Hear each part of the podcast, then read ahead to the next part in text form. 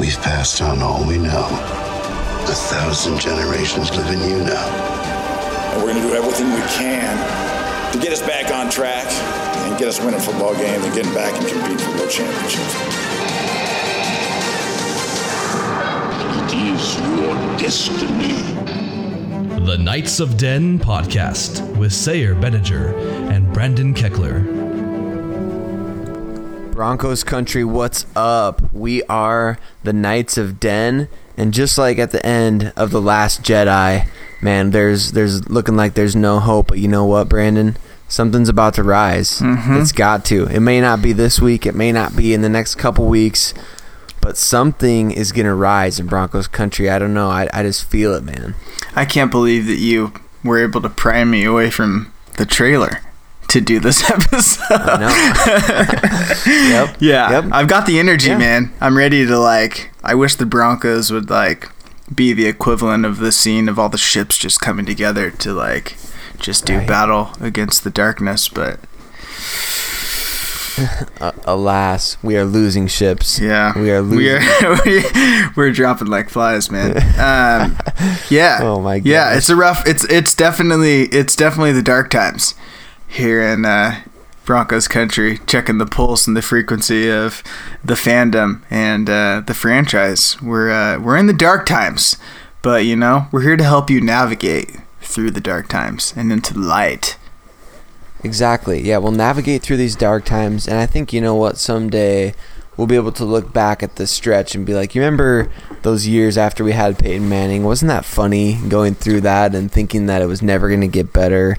I think that that's the hope that I'm clinging to right now. Is just the eventually things will get back to the way they should be. I mean, it, hopefully it's not a you know Cleveland Browns situation or Houston Texans situation or you know all these teams that have never never won anything.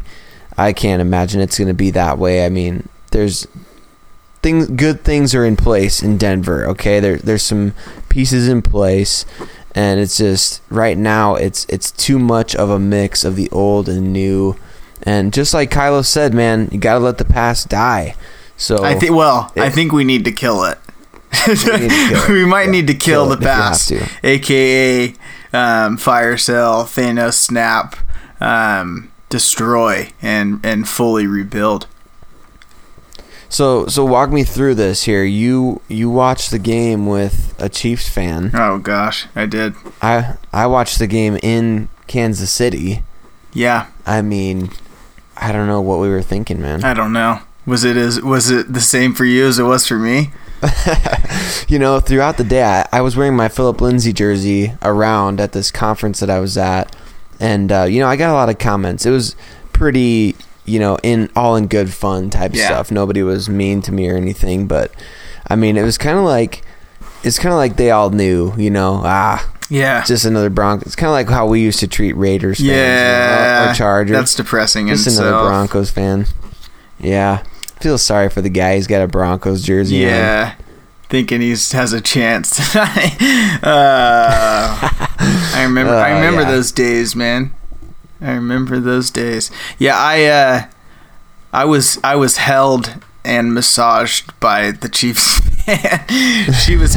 she was actually pretty cool. Um, I would have talked a whole lot more smack had we been winning. So she was a good sport and was actually like comforting me through my defeat. So Mm, yeah, that's what you need. We all need a friend like that. yeah. We all need a friend like that. I I can't remember the last time I laughed at the Broncos for something. I remember. was uh I remember. do? What, I what I? I I think we've talked about it before in the pod. I had the psychological fracture during the Super Bowl 48 game and started laughing hysterically. I swear. I still remember to this. I didn't know I didn't have any other reaction. It made no sense to me. Going into that game with the number 1 offense in history and we had 0 at the half and we're like clearly going to lose this game, like I broke and just started laughing. It was probably like something it was like a scene that you'd see in like Joker. Yeah. Right. Well, yeah. I I mean, it was so so for me. During Super Bowl 48, I started playing Flappy Bird. That was when I got really good at Flappy Bird. I don't know if you remember that game, but Re- I you got really good at it. redirected all power to the Flappy Bird engines. Yeah, I think I had destroyed my phone screen at that time. Just you know how hard I was tapping it, tapping Yep. it, get that stupid bird over the stupid Mario tubes. You know, but um, yeah, I, I so during this Chiefs game, there was a holding penalty on Garett Bolles, one of his you know three or four or whatever it was in this game, this particular game, and. uh by the way, Garett Bolles has got to be one of the team leaders in tackles this season. I don't, I don't know, but it's, it's, it got to me. It, it was so funny to me to see him. He was, I don't remember, know if you caught this play, but he was so twisted up by this defensive lineman that his left hand, I'm pretty sure, was on the guy's right hip, and his right hand was on the guy's left shoulder pad. Uh, he was just so kitty wampus on the play that I couldn't I couldn't fathom. Did you just bust he- out Kitty Wampus? Oh, I. that's that's the kind of the state of the Denver Broncos right now. Wow. Is kitty wampus. Yeah. You know. Wow, pulling that And, out, uh, pulling that out of the archives right there. Yeah, yeah. I'm trying to paint the picture as best I can, and the only way to describe it. And then the best part of it, I I don't remember if it was the same play, but the best part of it too was when he looks at the. It was like he looked into the camera and did kind of the. You know the shoe hand. Yeah. You know he's like swats at the camera, like get out of here with that. Like, are you kidding me? he's such a bad Uh, attitude. Yeah, he does, man. He he really does, and it it's become abundantly clear. He thinks that guys are that officials are targeting him or whatever. I, I I don't understand what he doesn't get, you know. And I can't I can't believe a coach like Fangio. Of course, the alternative is you know the devil we don't know at this point, but a coach like Fangio, can you even fathom how he's handling hmm. the situation with Bolles right now? I mean, I Nick can't. Nick Kendall it. today, I saw a tweet from him said it, said it best. He's like, it would be a, it would be a downgrade in talent, but an upgrade in accountability. Oh yeah, You know? absolutely. Like, I, Yep. I mean, I kind of definitely probably paraphrase that, but I thought that was a good way to say it. I'm like, dude, that's you Yeah. know, there isn't going to be a more talented, uh, or at least ta- potential for talent um, that we have on the roster to replace Bolles, but it'd probably be really good for accountability for him to get him to get punished. yeah. Well, they did it to Isaac Yiadom, and it worked out. I mean, uh, benching Isaac Yiadom seemed to unearth a potential starter in De'Vante Bausby going forward before that that freakish injury, and then you know they they allowed Josey Jewell, who was kind of neck and neck with Todd Davis all off season for you know the linebacker one spot. They let him get Wally pipped by Alexander Johnson. Yep. So Well, is- isn't it interesting that if um, Bausby's healthy and Callahan's healthy, um, dude, Yiadom would be like the fifth corner on the depth chart now. yeah, He's talk Yeah. about yeah, he's falling hard. He has. He. I mean, and and speaking of falling hard, dude, like we gotta, we have to talk about Joe Flacco and the big debate on my Twitter timeline today and over the past few days, and even honestly since the start of the season, for for detractors and supporters and apologists alike, like is Joe Flacco the problem? Or I mean, is he at least part of the problem, or is he a victim of poor circumstances? And I'm interested to know your thoughts on this because the Ravens without Joe Flacco are flourishing, Mm-hmm. and the Broncos are looking a lot like the Ravens of last year, probably worse. I'm interested to know your thoughts on the whole argument of whether or not Flacco's a victim of circumstance or is he the problem? Is he part of the problem? What are your what's your take on that? Um, well, I definitely don't think he's a victim of circumstance. Um, I think that like he came in and I don't think there was a lot of people holding out hope for him to like step in as the franchise quarterback. But I think even people like yourself that like audibly groaned um, when we grabbed Flacco, um, especially combined with your positivity, kind of tune yourself to a frequency of like, you know, like maybe we could get like some solid play out of Joe. You know, with some of the weapons we have. I mean, you're looking at he's not even going to need to be like to pioneer a, a passing game that saves our offense. I mean, we've got um, arguably the best tandem of running backs. Um, I think when when everything is is you know firing on all cylinders, we've got this dope duo of running backs. So mm-hmm. we didn't even really need him to um, do too much more than be a serviceable guy that made an, the occasional good throw. Um, and he hasn't even been that. Like I think we were talking earlier today that there's just there there's yet to be a single game where it's like, oh, dude, Joe balled out. Even like even in a loss, like Joe played pretty well. Like I think our most of our excuses for him has been he didn't blow that game you right. know for some of our first few episodes and, and for the for those first few losses is you know people like to point to him as as not being the savior of the game but we were defending him in the sense of yeah but he didn't he didn't play horribly you know, in this mm-hmm. game he played pretty bad. So I think to to take the sample size that we have now, I think that he's yet to elevate whatever he has. And I, I honestly don't think he has that bad of a situation. So as much as as much as the O line could be playing better, and um, Fant could be doing a little bit better, you know, which I, mm-hmm. I know you never should expect too much out of rookies. Um, I just I think he's got a decent amount of weapons around him, and he's yeah. he's been at best mediocre.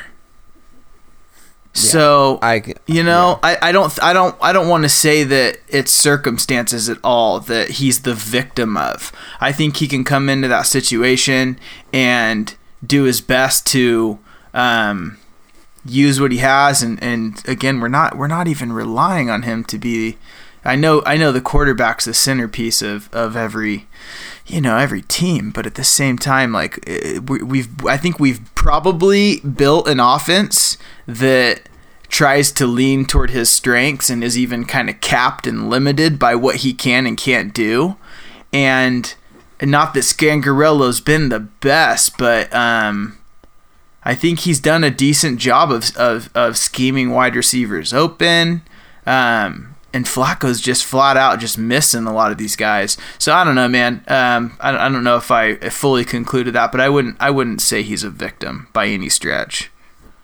Yeah, I'm absolutely with you on that. I think that the biggest thing, the the most eye opening thing for me over the past couple weeks has been not only how uninspired he plays the game. I mean, you you and I both pick up on you know, kind of like the emotional intelligence, the emotional IQ stuff pretty easily. I feel like Flacco seems to me, I mean, like like Fangio said, when he's when things are going well, he's Joe Cool. When things aren't going well, well, he doesn't care. This and that. And that's the perception from the outside. But at times, like perception is the reality of the situation, man. Like Flacco, you your team is playing at home on prime time against the Kansas City Chiefs it's 13 to 6 and Patrick Mahomes is not in the game.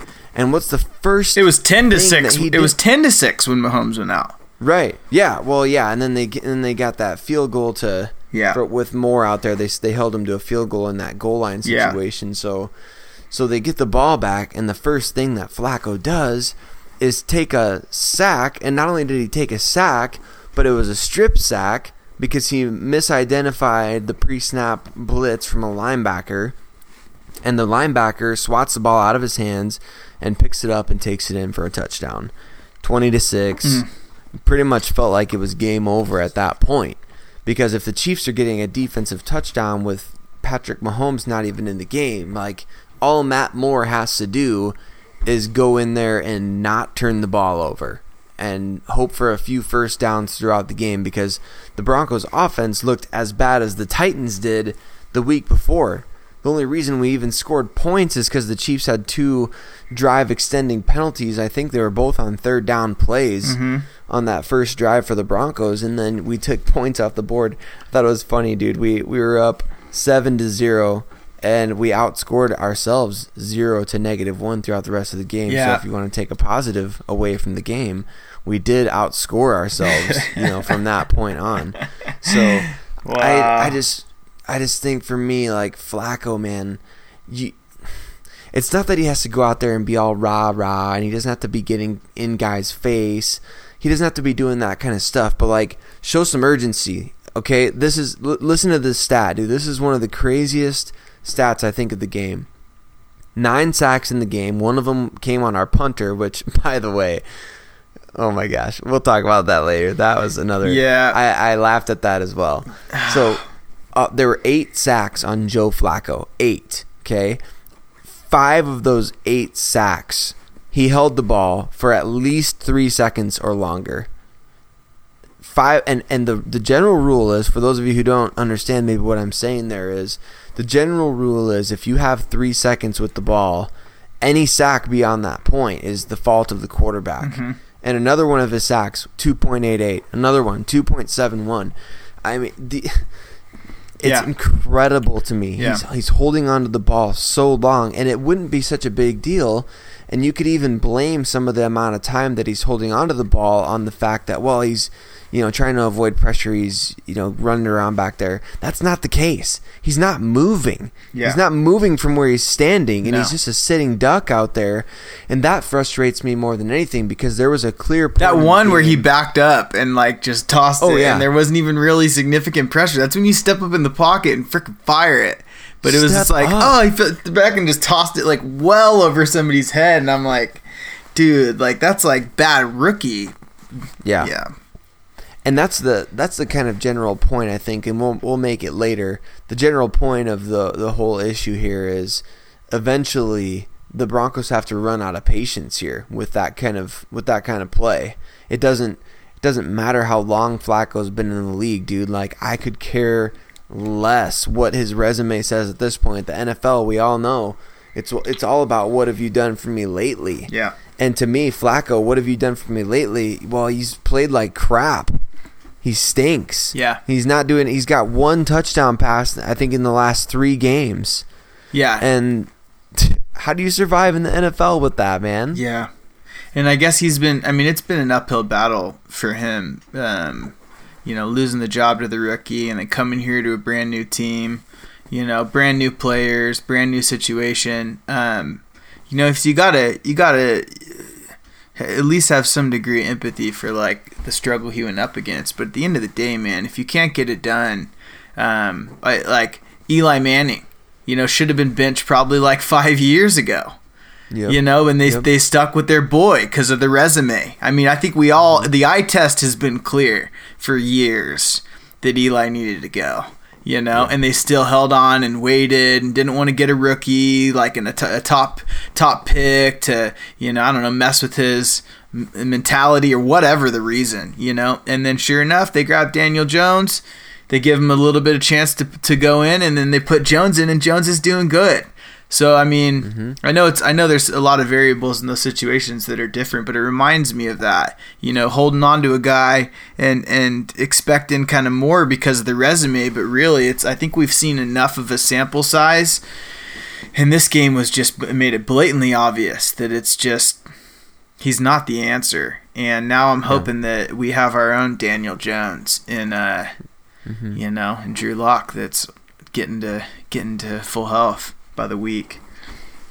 Yeah, we need and we need it badly. You know, there was a point during this Chiefs game where I, I'm pretty sure I haven't honestly I haven't even gone back and watched the the game again, which I'm I will eventually get to, just to see you know just to prove the point You of how poor, things are. unfortunate soul.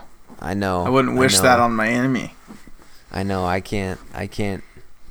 Like I said, I haven't been able to get in there and do it yet. But I went to work the Um, next morning, and and um, for for those that don't know, I I run a bar, and so I went into work and I turned all the TVs on, and they were all still on NFL Network from the previous Oh, night. no. And I'm telling you, man, like I looked at the TV about like almost on accident, just out of like boredom, just kind of glancing over like three times throughout the day. And every single time it was like either Patrick Mahomes' injury, replays of the night before, or you know, and, mm-hmm. and it just every one of them made me sick to my stomach. Like I'm not even looking at that TV. I'm not purposely looking at that TV all day long. So I would not want to go back and watch that depressing game. Right, and it was it was made way worse by the fact that it was a season-defining game. Yep. just like last year against the Chiefs at home. You know, it was a season-defining game where we're either we're either pushing this thing to you know a split of two games between us and the Chiefs for the division lead, Mm-hmm. or we're pretty much going into fire sale mode, going on the road against. it was that much of a dividing line, and I think it Yeah, was it it was it was an it was an especial tease.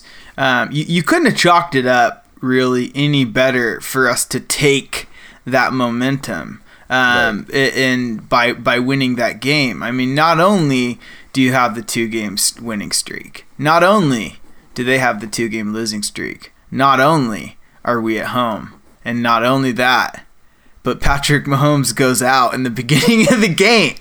Like you could not have chalked up a, a better script. And I was thinking, like as soon as Mahomes went out, I was like, "Watch, we take back this game. We're gonna smoke them, and then there's gonna be a huge asterisk by this game because because we were losing when Mahomes went out, and it's gonna mm-hmm. set up us up for a really good rematch later on in the season against Mahomes."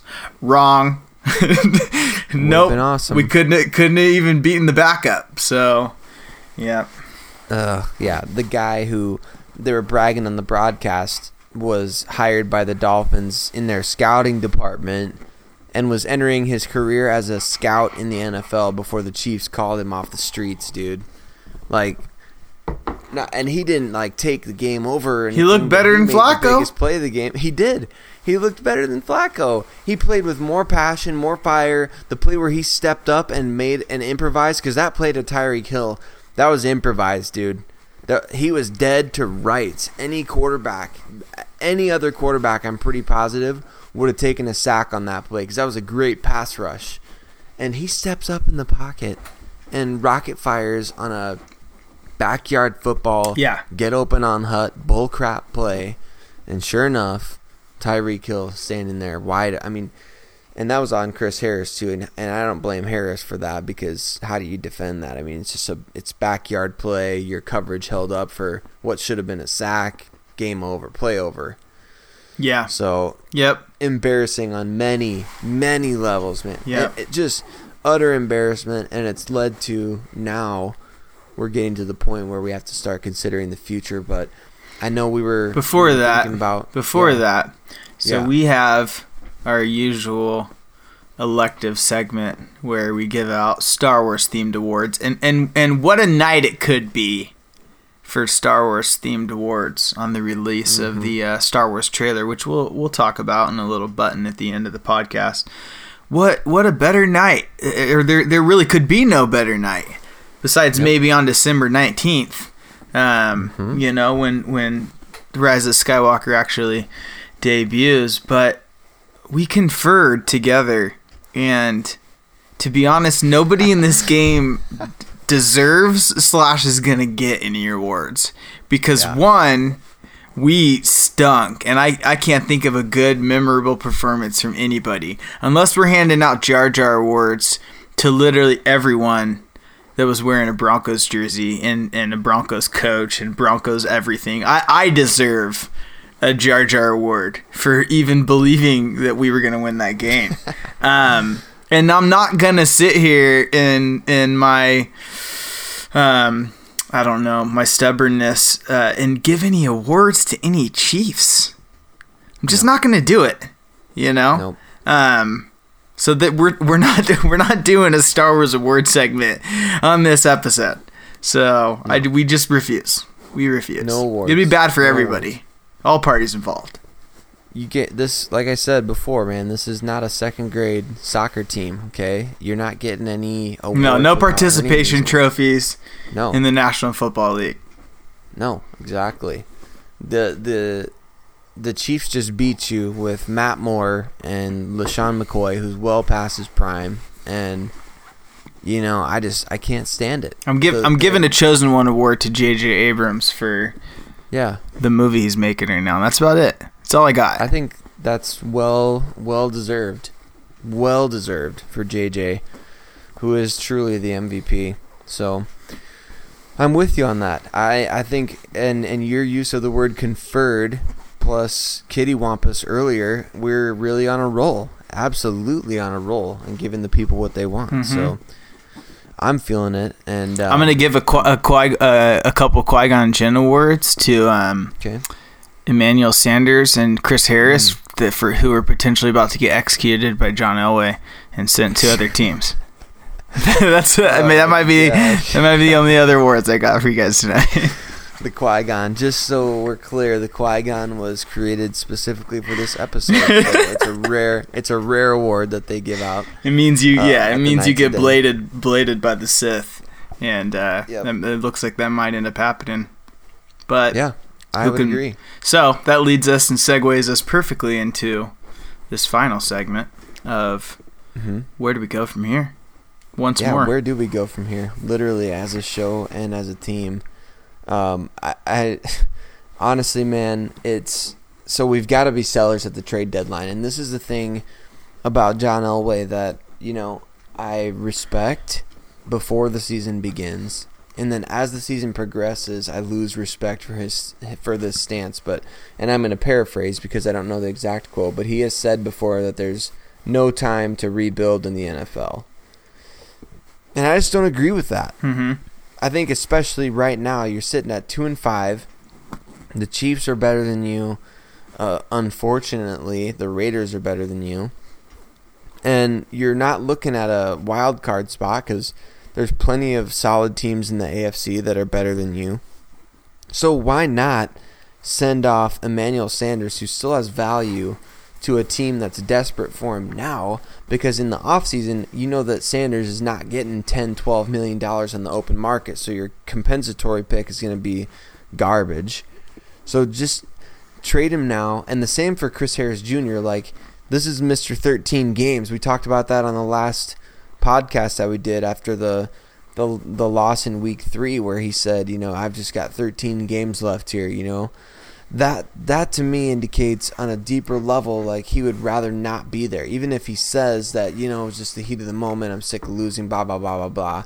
Well, if you're sick of losing that bad that you would say that out loud in front of all your teammates and your coaches and the media, like you don't want to be there in my opinion. And so unfortunately, I would be okay trading both those guys. What's your what's your take on that? Um, I, I think it's time to play Madden, man. Mm. I think it's time. I think it's you get into it's easy when you're uh, you're playing on a franchise and these are little computer bots, but you're looking at the roster. Trade trade deadlines coming up. Um, I'm always looking at I'm always looking at where I can trim to get better for the future. You know, um, I watch I, I I keep my boys until they get to a certain age, and then even the guys that I love, dude. I'm already I'm already getting excited about some young cats that are underneath them and wanting to get them some more playing time, and then turning those old vets into draft picks and just keeping that cycle going. So you know, I think it's tougher in real life, you know, with players that we love. I I really I really like Emmanuel Sanders. Um, I really like Emmanuel Sanders, and he's been really fun to watch. But I think it's been inevitable that we were going to be losing DT and Emmanuel within a year or two when we grabbed Sutton and, and Hamilton. And and I know we haven't seen too much from too much from Hamilton yet, but Sutton's Sutton's a baller. We're, we're gonna be continuing to improve. I think the the wide receiver corps um, in the coming years, but it's I've I think I've already in, in totally in touch with the the frequency of losing Emmanuel for a while now. That it was eventually going to happen. So I think it's just about the right time where there's enough teams that need him, and his trajectory is only going to drop off um, as far as what he's going to be capable of ev- every year from here from henceforth. As he's, you know, through what thirty one. Yep. Um, Yep. So that one's easy for me. I think we, I think you, I think you turn him into into whatever draft capital we can get. Um, Chris Harris is tough. I, That's, he is. that that's that hurts my heart a bit, and it hurts my heart that he wants to go. But I also totally understand it too. I mean, you're talking about a guy that's already won a ring with us. He's given his heart and soul to this place that it, you know gave him a chance as an undrafted rookie, and he turned that into you know being just about the best undrafted corner in history. Um, that he's he's done so much for this place and he's also won with us and he's been at the top with us that I can see him looking at the fact that he's got a few more years, you know, to, mi- to probably two two definitely guaranteed years. Um, man, I would being a part of these past few seasons as a fan's been rough. Let alone working your butt off to shut guys down and, and other people on the field are consistently blowing it. That's got to be rough, man. Um, Oh yeah. it's got to be frustrating in a way that that maybe he might be just about the most frustrated of everyone that's pissed at how how things have been. Um, he's out there just you know giving it giving it his all to do his part, and it's not good enough for the whole because of other people outside himself. In that situation, you kind of I, I can really empathize with his desire to sever ties at this point because he's not leaving us and cutting us uh, high and dry to go to greener pastures as if he's like bailing on us and betraying us. He's paid his dues here. He's won a ring with us. He's immortalized in, in, in history. He'll probably, even if he leaves, resign with us before he retires and, and retire Bronco. So I could get wanting to go somewhere else and go to a better situation um, after the, after having suffered through the past three years, man. So Yep. as much as that breaks my heart, it, it it also makes sense because if he's already looking at it like I think before the season started based on his contract and us not re-signing him to a multi-year deal kind of thing. I think it was already even before that those first three games when he said that. Um, it, I think it was already assumed by him that he's going to play one more year for us and make it his make it his best. And then after an 0 and 3, he's just like, dude, I can't wait for the season to be done. Yeah. You know, so so that one makes a lot of sense too. I think those both make sense. One hurts my heart a little bit more than the other, but I think they really both make sense. That if you're not going to be competitive this year, it, your commodity, as much as as much as it's not always the best to just simply view these guys as as strictly commodity, but they all have a certain value point when it comes to the way that you got to run a franchise. And the commodity, once you get past a certain age, we all know it, it lessens and lessens. So you can trade that commodity at a high point and get get some good compensation. And I wouldn't blame the Broncos if they pulled the trigger on either of those. Yeah. Yeah, and I think what we're seeing too is that the value of cornerbacks on the trade market is really high right now.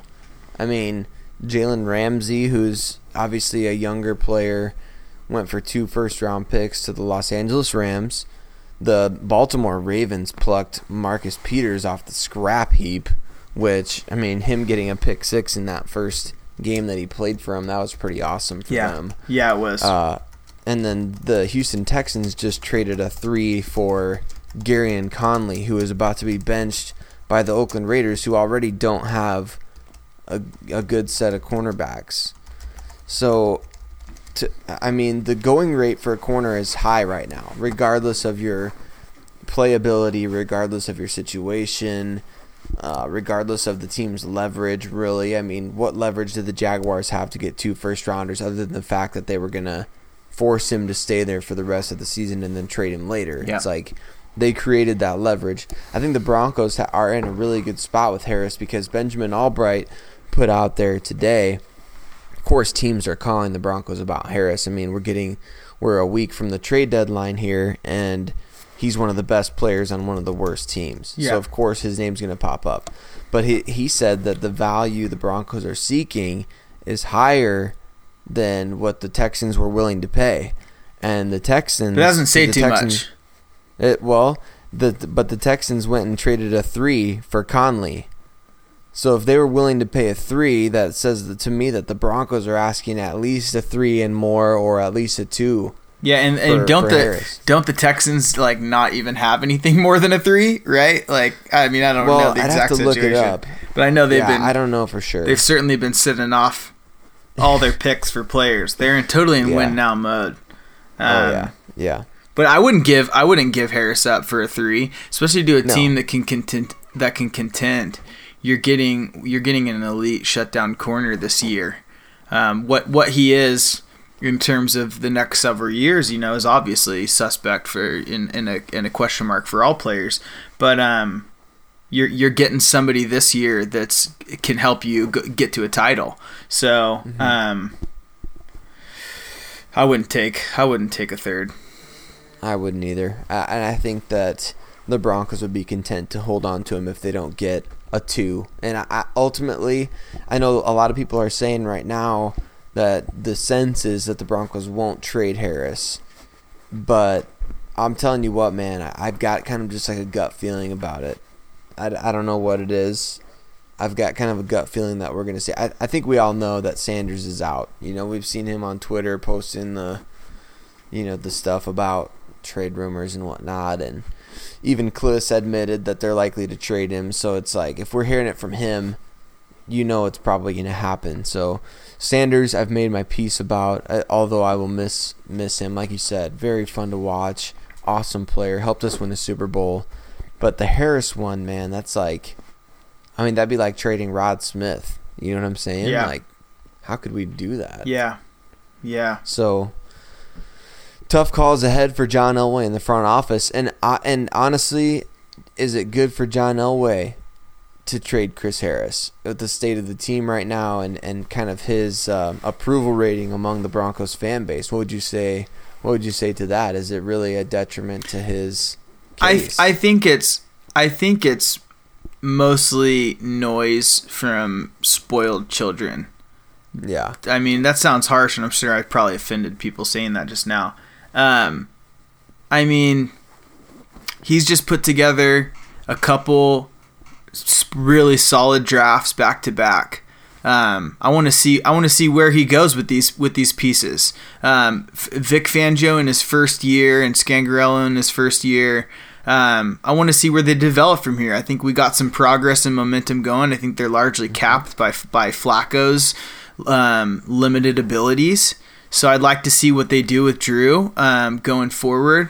I just unless I mean you really think what do you think is is more detrimental? Chris Harris tr- um, being traded by Elway or the the crazy ownership situation firing Elway?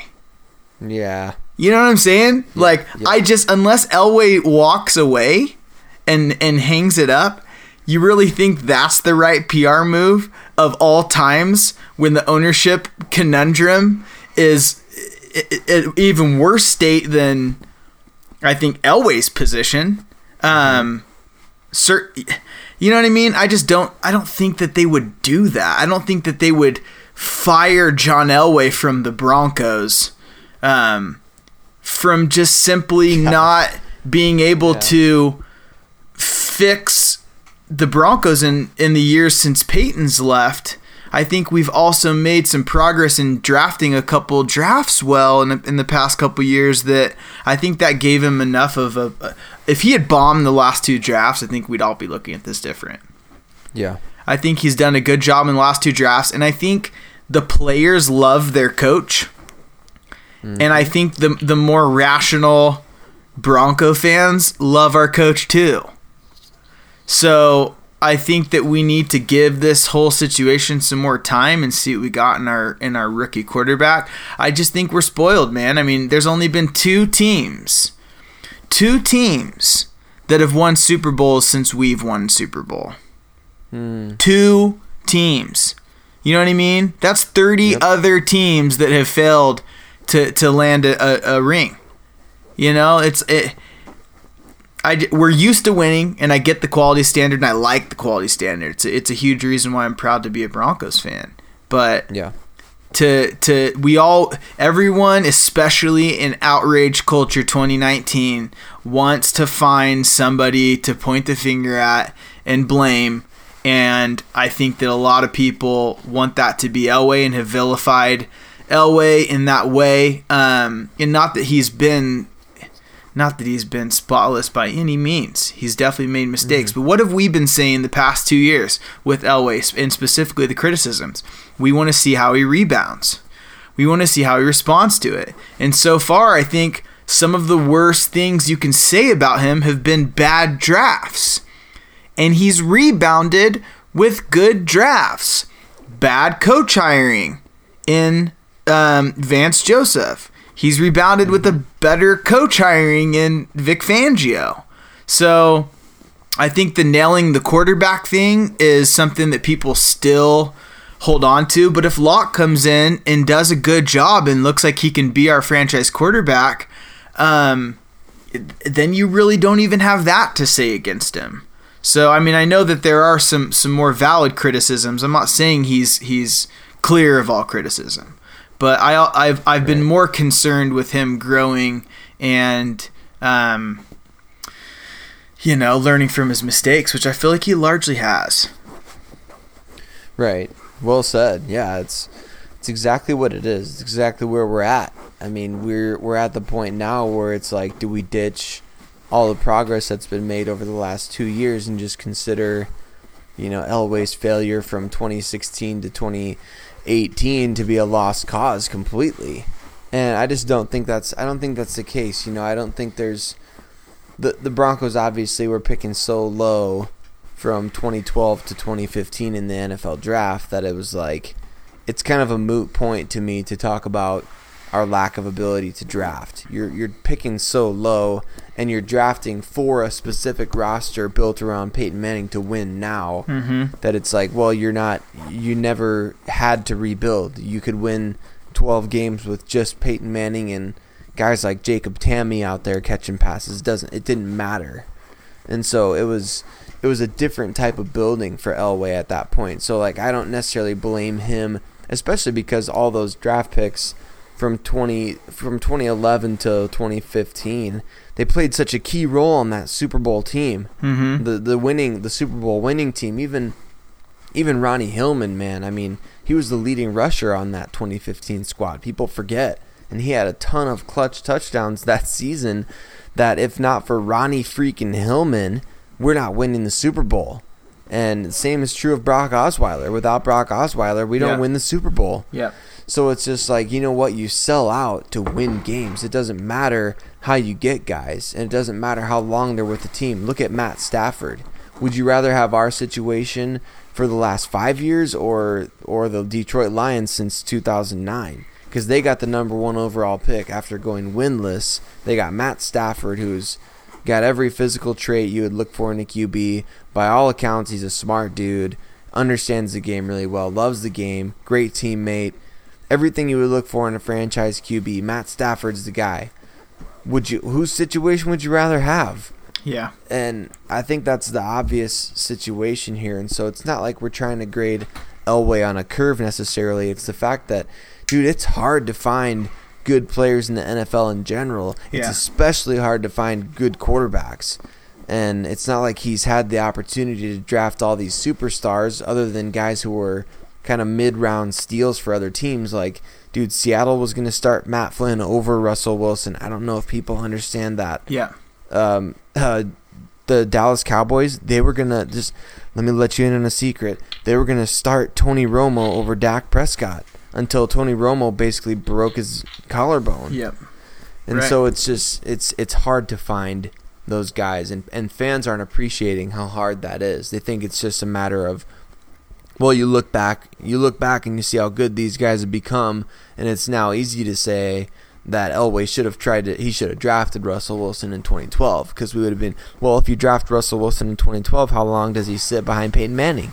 Right. you know so the circumstances can't always be transferred exactly as they were these guys go to these cities and they get put in these situations and they thrive in it it's not necessarily that well Russell Wilson would have become Russell Wilson in Denver or New York or LA or Seattle or Dallas it doesn't matter so it's just not this it's not the same everywhere in my opinion we can't say that it would be Right. so that's I don't know that's my rant on the whole situation with Elway. I know I kind of we kind of got I we got it's I thing. I think sometimes you especially cuz we're not we never script this, you know. We always have Mm-hmm. kind of our bullet points to hit and it's like, well, talk about Elway. Sometimes you got to orbit around it, you know, Yeah. to really figure out like what you really think. you kind of got to like play with it and and, and see how. Um, so I think we both kind of did that, where it's just kind of circling around to see what we can draw from it and what we can figure out, because it's a complex issue, man.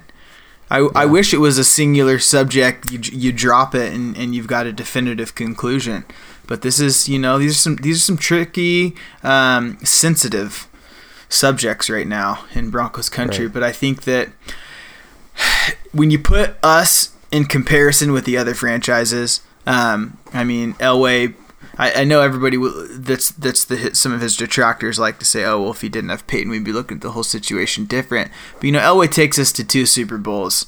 You know, o- over the span of his, you know, first chunk of years, he you know is it has a major hand in building. You know, the great, arguably one of the greatest offenses and arguably one of the greatest defenses of all time. Um, you know, f- to lose, to build up those pieces and build a team to win now. Um, I think the big, I think my biggest critique of Elway, and and you you, I think you hinted at it earlier, um, has been the refusal to admit the rebuild. Yeah. That's that's the one thing that I will absolutely give credence to to criticism toward him is that he has not fully switched into rebuild mode, and that may have been and probably definitely was detrimental, I think, to the team. Now, is that a is that an executable offense? You know, Elway thinking that he could power through and beat the rebuild and having to go to a rebuild. Right. You know, like I almost kind of like the balls on him for thinking that he could do that, but it, it was uh, you, you can't. You can't. There was no magic number seven that you could throw at powering through the rebuild. And I think that's now where, where we're soberly and, and conclusively at. But I also think this, these past two drafts, and, and Von even still, I don't want to say necessarily Von's in his prime. He might be starting to go on the other side of prime. Um, but Von's still got, I think, five solid years in him Yeah. Absolutely. for how good of a freaking athlete he is and the position that he plays. I think he could still play. For, when, when would Demarcus Ware go out?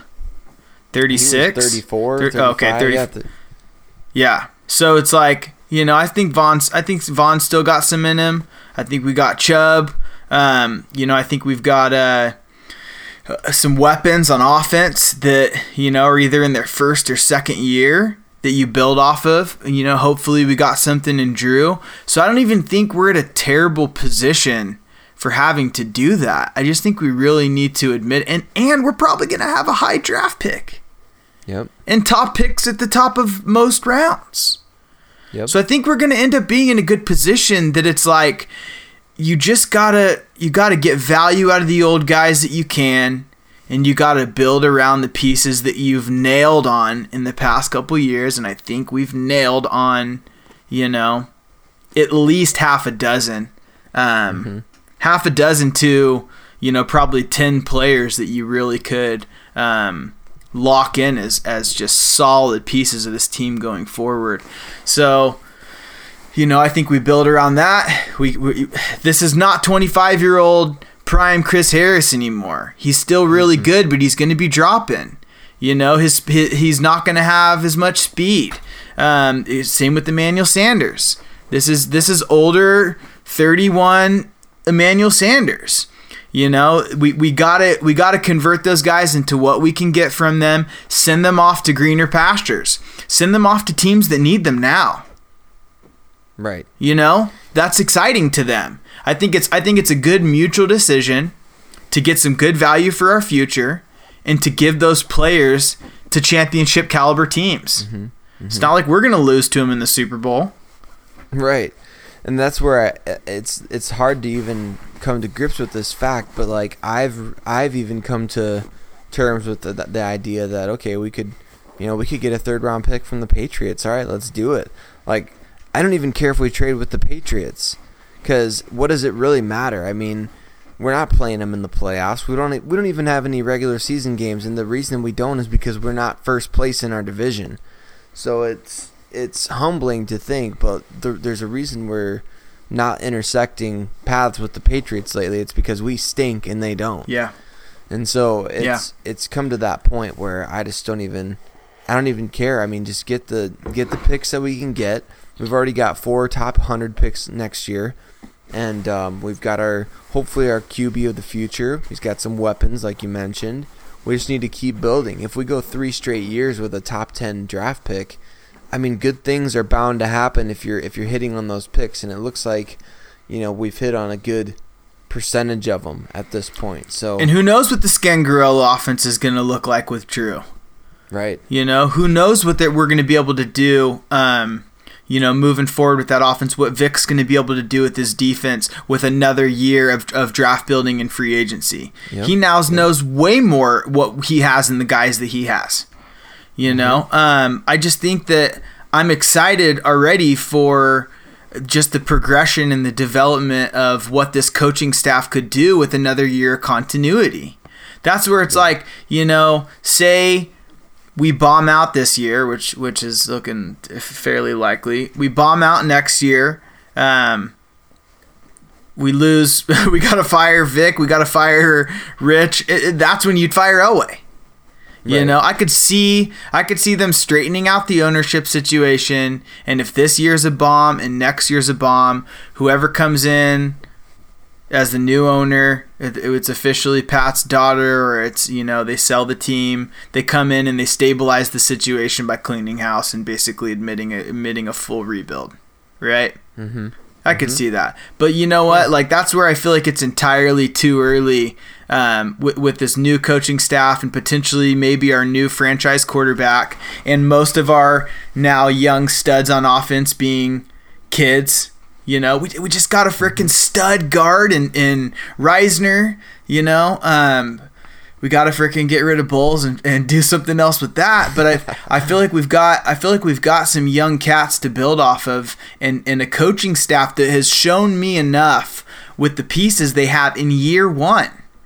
You know, when has when has Vic Fangio ever come to a team and turned that defense into a number one, top five, really even top ten in its first year? Mm-hmm. He t- he comes true. in, he makes progress, and then he freaking takes them to a top five in in the first th- in three years historically. So I mean, Yeah. I mean, I remember last week prior to that Chiefs game, weren't we like four in like a bunch of defensive categories? Yeah. That's already a massive improvement. And he doesn't even have the pieces he needs. He doesn't even have the pieces he has. With the g- with you know not even having Callahan this whole season so far, um, losing Chubb, you know things like that that he hasn't even had the pieces that he has, let alone all the pieces that he wants. So and he's already made us into at least going into last week we were number number four on in a bunch of defensive categories. So I want to see the I want to see the progression. I want to see them add more pieces and uh, more continuity with the players in those schemes. That like that gets me excited. So anyway, getting fired up over here. Hundred percent, hundred percent. Consistency on the roster is is somewhat key when you're rebuilding. You know, you don't need to necessarily keep everyone around, but like keep for for a guy like Fangio, you do have to have some of the same defenders in place. You know, those those guys are growing within the system. That's why we saw players like Eddie Jackson really take off there. I mean, dude was a fifth round pick in the NFL draft and probably should have been taken higher. But part of the reason people say that is because he spent so much time in that defense and growing with those guys, and they all just meshed perfectly together. And so it, it wasn't like they're a ragtag bunch of dudes, but I remember a time when the Bears were looking to get rid of Kyle Fuller, Mhm. and now he's considered one of the best corners in the game. It's Yep. because Fangio and Ed Donatell really turned things around for him. Yeah. So it just takes time, man. It, it takes time, and and it's not like the Broncos are devoid of talent. You know, a lot of their talent is hurt, a lot of their talent is inexperienced, but I think that they have talent, and I think they have stuff to build on. And and I like what Fangio brings to the table, and I think that that you know what the the old saying is, winning cures all all ills. You know, it's it'll eventually come around to that point, but I think that right now those guys who won Super Bowl 50 have kind of developed into bad apples in a way. It's not like they're it's not like they're trying to be bad dudes or anything, but they've tasted and they've seen. They've been to the promised land, they, and they can't force anyone to go back there with them. So they have to they kind of have to get placed onto the team that's headed back to the promised land. Mm-hmm. And I I get that. I understand that. It's I mean they're they're kind of starting over in a way. So they they joined a contender. They re-signed on a contender, and now they're stuck on a losing team. Yeah. and that's tough.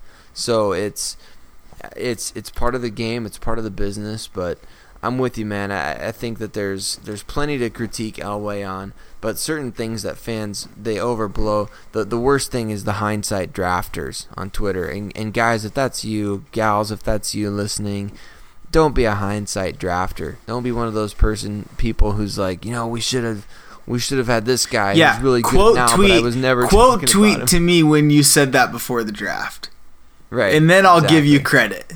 You know, Yep. like every everything's 2020 after we see all that we can look back. It's more that people are looking they are looking to execute Elway and Mm-hmm. and they're finding you know, using that hindsight, they're finding as many reasons why things could have been different. But it's also really zoomed in to just our franchise. Because you look at a lot of other places, we're frickin' spoiled. We're frickin' spoiled. Yes, the past three seasons have been rough, but would you rather have made the playoffs the past three years and, and be the frickin' you know the, not that the Chargers won, but some a team like the Chargers that's never even won a ring, you know, Right. that doesn't go to Super Bowls. You know, is, is that what you'd rather have as a, as a team that stayed competitive the past three years, but has never had had the you know whatever it takes to freaking get to those rings? So that's where it's like I just think that let's get rid of Bolles first. Let's get let's let's get rid of Flacco. Um, let's and, and when I say get rid of, I mean let's find their their replacements. You know, let's let's trade off Emmanuel and, and maybe Harris and get some value for them. Um, let's see what we got in Lock. There, there's so far down the priority list to me is is like replace Elway, as if finding a great GM is just this easy thing to do. right. You know? Yeah, yeah, exactly. Yeah, Ozzie Newsome's they don't grow on trees, okay? And it he had he's had plenty of duds in his time as well. You know, he's the guy who's who stuck with Flacco for many years, you know? Like he won a Super Bowl with him, of course, but I mean, he stuck with him probably past his due. And I mean, it's it's And what GM would want to come to our ownership situation? Oh yeah, no, exactly. You know what I mean? It's just like there's there's so many variables that have to play out right, and it's the probability is is very low that Mm-hmm. getting rid of Elway would improve anything at all. So it's like I'd rather stick with our boy that's shown signs of progress and has has put together a couple back to back solid drives and has brought us to two Super Bowls in his in his limited tenure. Was it still Yep. been less than ten years? Oh yeah, 2011. Yep. Yep, we got a couple years, and and not to mention the the the NFL's coming up on a potential lockout, and Elway's already he was a first year decision maker member of that 2011 lockout, mm-hmm. so he's already been there, done that. So if we're looking at bringing in a new GM to start a rebuilding process with a lockout on the way in less than two years, like I don't know, man. I just I, I don't think people really think through a lot of this stuff. You know, you No. it's and it's it's understandable. I mean, we want the quality, like you said, that quality standard of winning. That Pat Bowlen would Pat Bowlen stand for this? I mean, Pat Bowlen fired Mike Shanahan. He would fire John.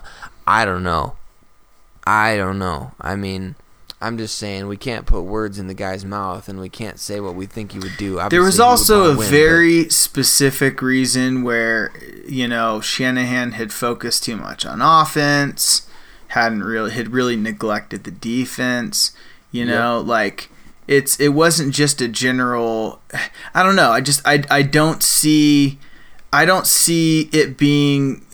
I know there's been a, some rough drafts. I know there's been some rough drafts, but with the two good ones, I wouldn't see Pat stepping in the situation and seeing that it's a downward trajectory. Where that's what it looked like with Mike. It looked like the trajectory was was dropping fast um, as far as what him him letting our D go.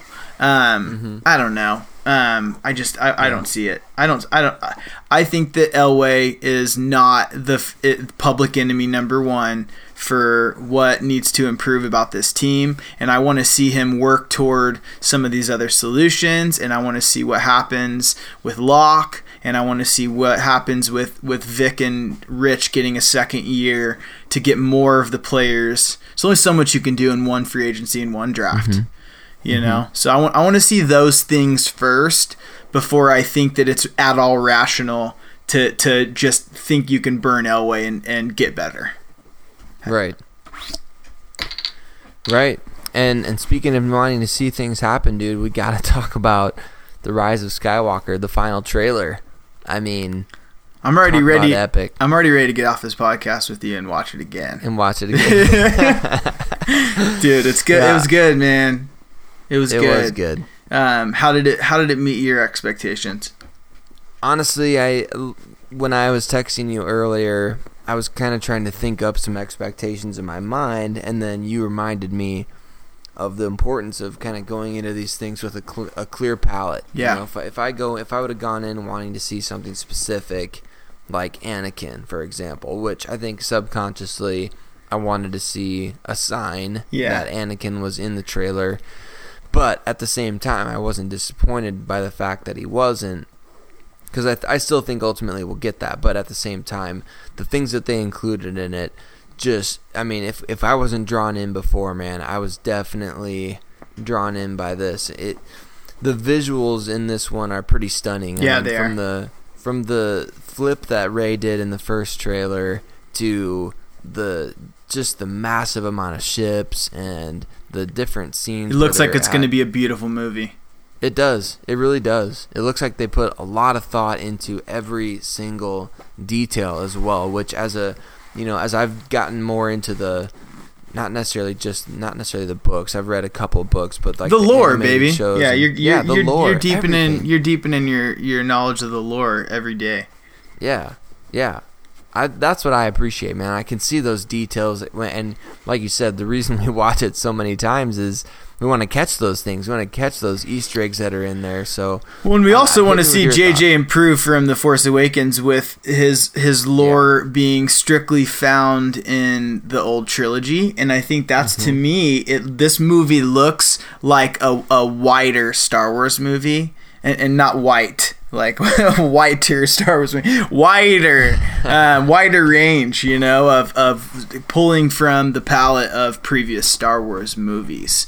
It, it, I, you know, there's the battle droid behind C-3PO, and there's just, I just, I get more of the sense of, of the holistic aspect of, of the whole Star Wars universe. So I think that especially for something that's going to crown and, and cap off the saga, um, that's something I was looking for. You know, with with JJ kind of taking what he did really safe and solid in The Force Awakens, which was just a really probably the tightest um, Star Wars uh, that's Disney Star Wars so far, as far as like start to finish, just a solid movie, um, but at the same time lacking in.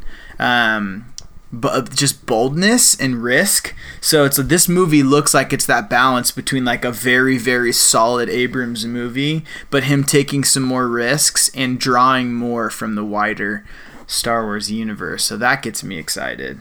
And it just looks Yeah. fun, man. Like the it looks like you're going to go on one heck of an adventure.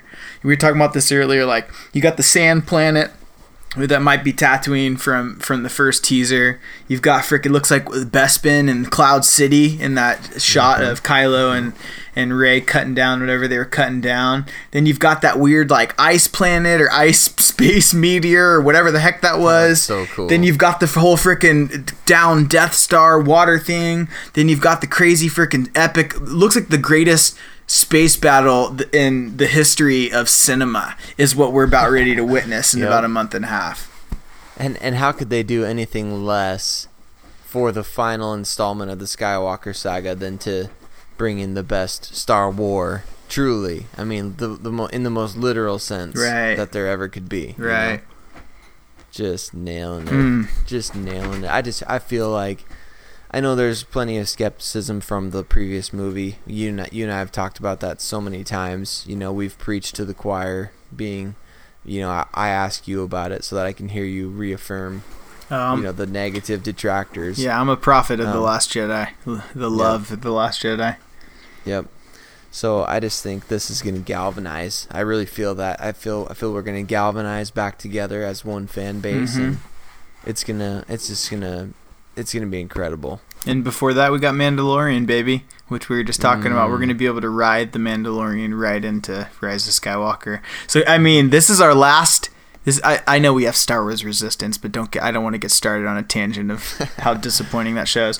Um, I think that as soon as the Mandalorian hits, man, like that's the end of like the Star Wars drought for a while, dude. We just Yep. get like nonstop Star Wars every week until Yeah. Rise of Skywalker, which is awesome. Yeah, and then we can at that point we'll be able to go back to the well to rewatch hmm. and learn more with Disney Plus. I mean, shoot, it's gonna be it's gonna be a fun time. Like I've never, besides having all the DVDs growing up as a kid, I've never had access to everything Star Wars that I could Yeah. possibly imagine. Oh, at the at your fingertips.